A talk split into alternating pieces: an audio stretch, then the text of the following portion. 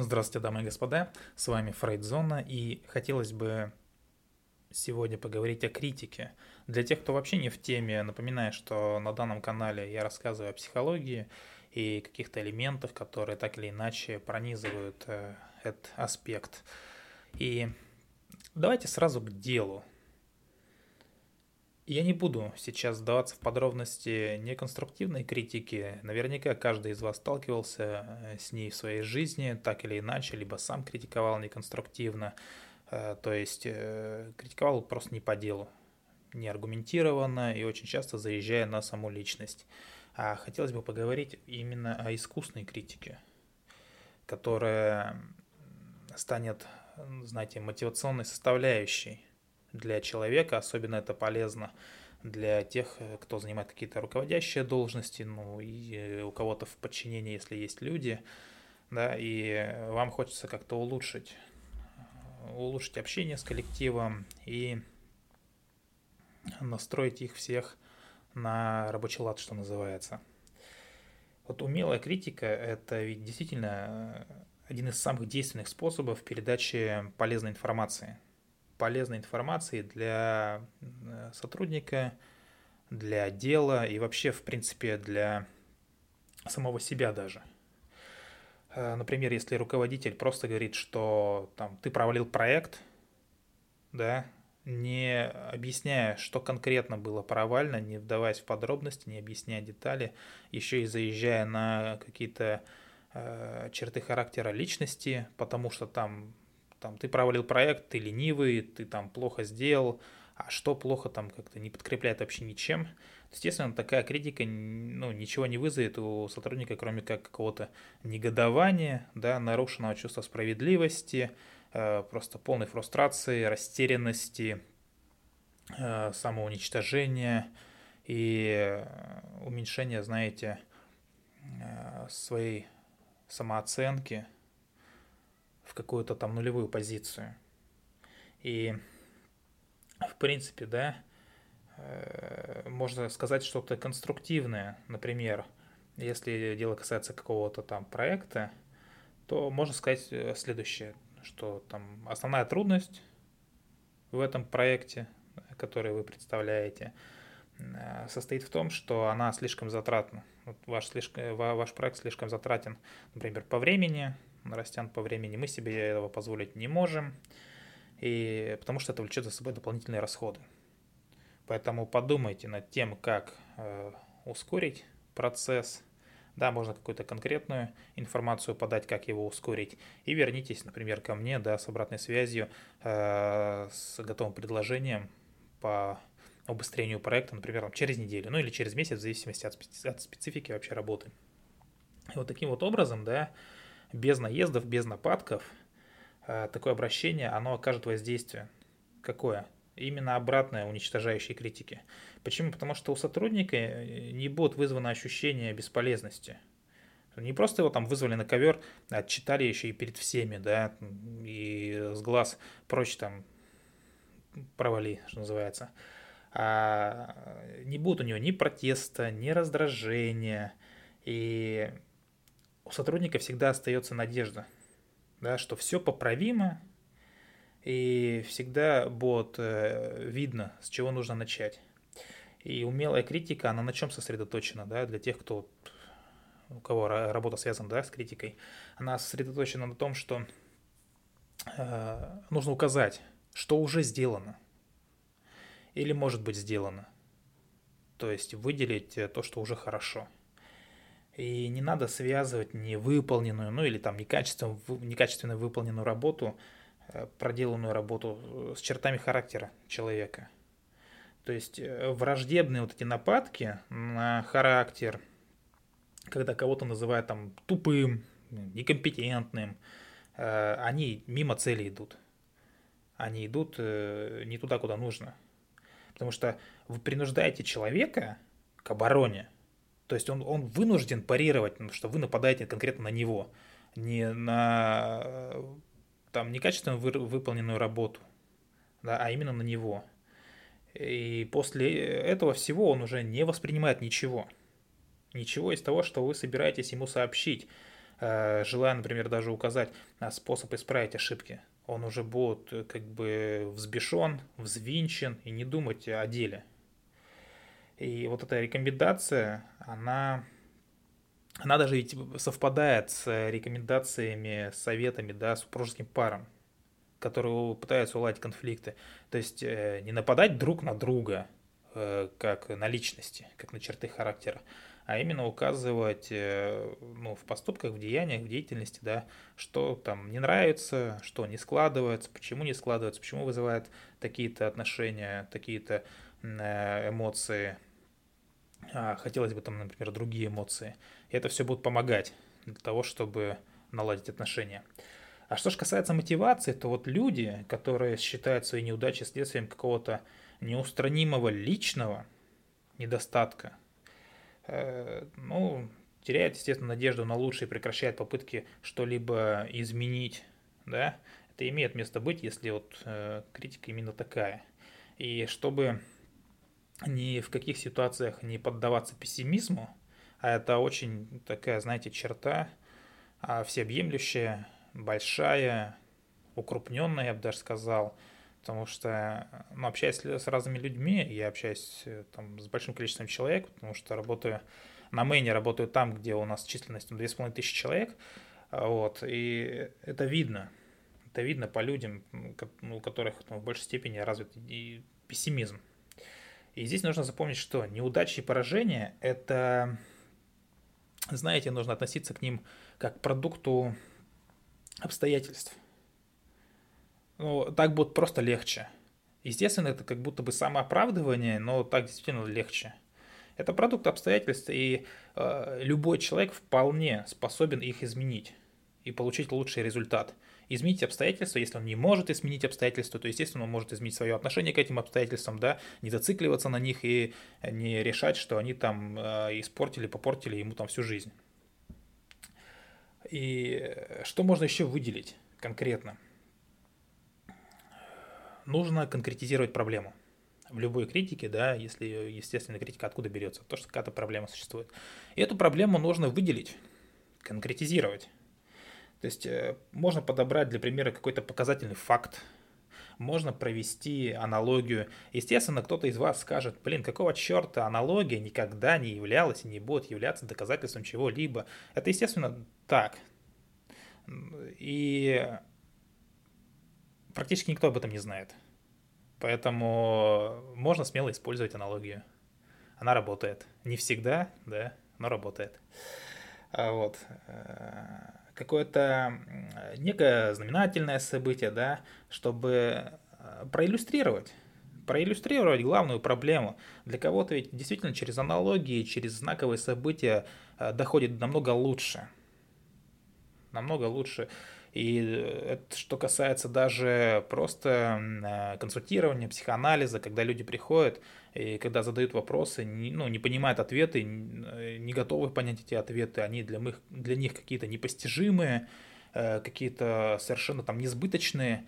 И когда приводишь аналогии человеку, самые простые, самые бытовые, это очень сильно проникает, очень, очень сильно проницает человека, и он как бы начинает уже, ага, мыслительный процесс э, начинает запускаться, и Естественно, если мыслительный процесс запущен, то уже гораздо проще человеку там э, что-либо там как-то воспринимать. Естественно, э, адекватным, адекватным там видом воспринимать.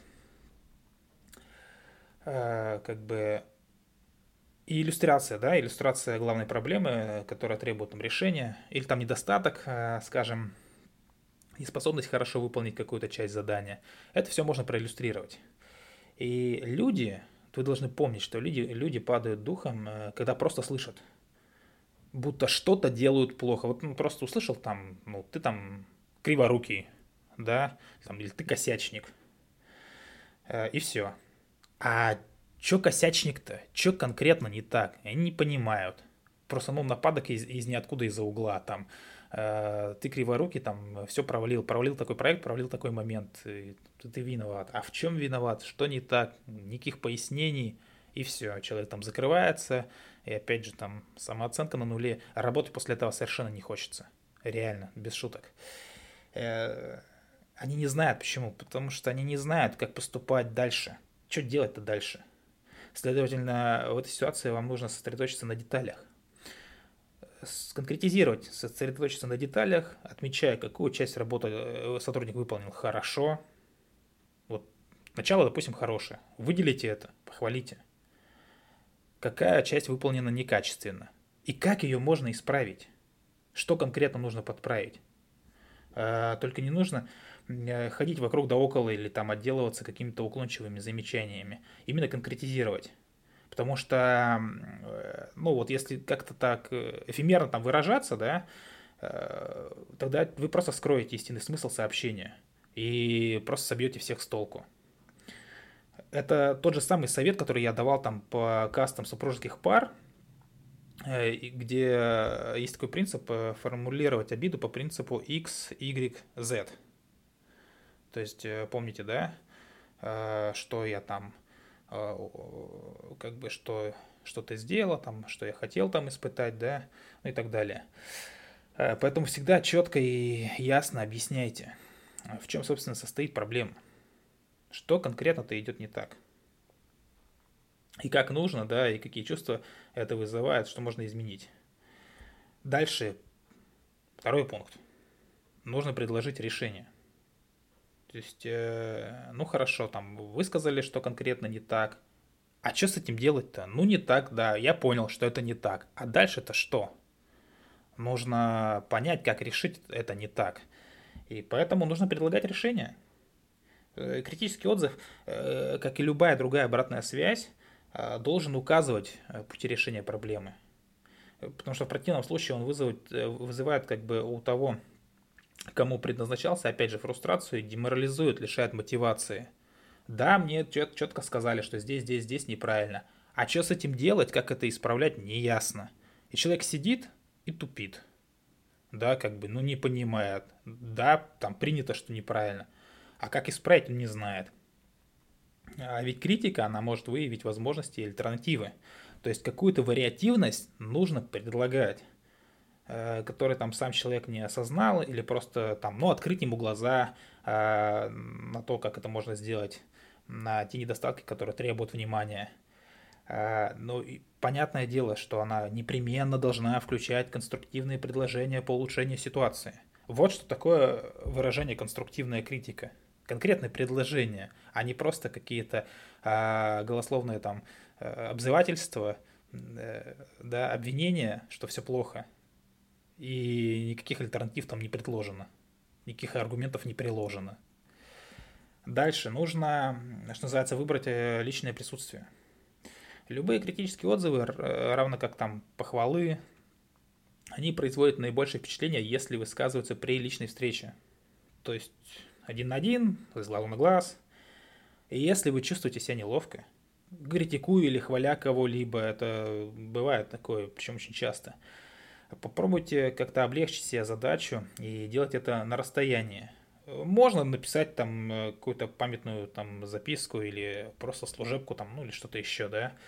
Э, но подобная безличная коммуникация, естественно, лишит человека, получающего сообщение, возможность ответить или какую-то ясность внести. Поэтому нет ничего лучше э, личного общения – есть даже такое э, выражение, хочешь, чтобы там тебя не поняли, да, или чтобы э, что-то там не сделать, позвони по телефону. Ну, непонятно будет. Даже через телефон, да, порой как бы непонятно. Вот, что же говорить о переписке. Поэтому личная встреча, но я считаю, что это лучший вариант. Дальше что можно еще сделать? Проявить, э, проявить чуткость. Как бы это ни выглядело, как-то по-детски, как-то в плане отношений как будто между начальником... В принципе, так и должно быть. Это же отношения между начальником и подчиненным, поэтому, в принципе, как будто бы э, между там, родителем и ребенком, ну, какие-то корреляции можешь составить, на самом деле это не так, тем не менее. То есть призыв к эмпатии, о чем я вообще тут кастую в последнее время, да, про эмоциональный интеллект, про эмпатию, и ваши слова и то, и то, как вы их скажете, да, помните, я говорил, не не столько важно, что вы говорите, как важно, как вы говорите. Как вы их выскажете. Они произведут на человека, которому адресовано определенное воздействие. Руководители, не обнаруживающие эмпатию, они больше всего склонны выдавать э, обратную связь э, в какой-то уничтожительной форме, в, в оскорбительной манере, ну и так далее. То есть э, грубые замечания в том числе. Результат, естественно, ясен. Он разрушителен. Вместо того, чтобы открыть пути к исправлению ситуации, вызывает только отрицательную эмоциональную реакцию в виде обиды, злости, негодования, грусти, печали, да, и, естественно, Э, холодности. Ну, откуда холодность? Вот это оборонительное поведение, э, что там человек закрывается, вынужден как-то парировать, как-то кусать в ответ, да, это и есть холодность. И, естественно, что еще можно сказать?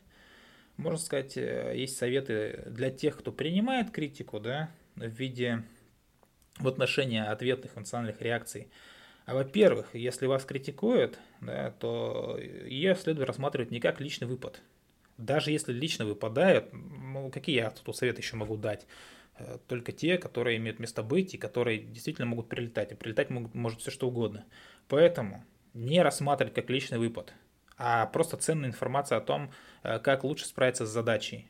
Сосредоточьтесь именно на задаче. Во-вторых, если, опять же, в вашу сторону критика летит, Э, важно следить за, стреле... за стремлением, э, стремлением занять оборонительную позицию, вместо того, чтобы взять на себя ответственность. На вас, вам поручена какая-то работа, да, на вас положена какая-то, возложена какая-то ответственность. Поэтому возьмите эту ответственность.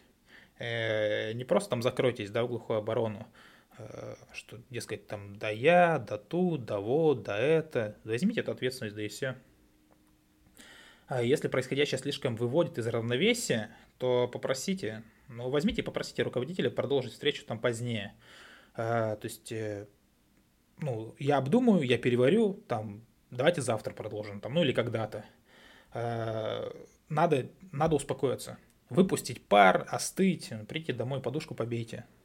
Вам полегче станет, и уже дальше, естественно, там на позиции взрослый-взрослый вы можете обсудить Э, с руководителем, э, что не так. Потому что критика, почему она так, вот э, выпады такие, потому что транзакция нарушена, обсуждается не дело, а просто как бы э, там дитя и родитель бунтуют, да, противоположные. Получается какая-то ерунда. А вот. Ну и естественно, что еще в конце хочется сказать, что можно рассматривать критику не как неприятный эпизод, Потому что кому вот скажешь слово критика, да, для них сразу же критика, ага, значит что-то плохое, значит что-то неприятное. Нет, не надо. Не надо рассматривать ее как неприятность. А надо рассматривать как благоприятную возможность проработать и поработать вместе с критикующим над решением проблемы. Этот, этот совет э, в точности повторяет указания да, и для супружеских пар, пытающихся разобраться в своих, ну, со своими претензиями, в своих претензиях Э, друг другу, чтобы не подрывать взаимоотношения, взаимосвязи, да, постоянно. В общем, на работе как в браке. Вот такая вот корреляция. А я надеюсь, немножко разъяснил вам по такой тематике, как критика, и что вам каст понравился. Также напоминаю, что в описании к касту будет ссылочка на наш телеграм-канал – Заходите, слушайте мои касты, другие касты, читайте статьи. Э, канал действительно очень интересный и полезный. С вами была Фрейдзона. Любите психологию, изучайте психологию. Всего доброго. Пока-пока.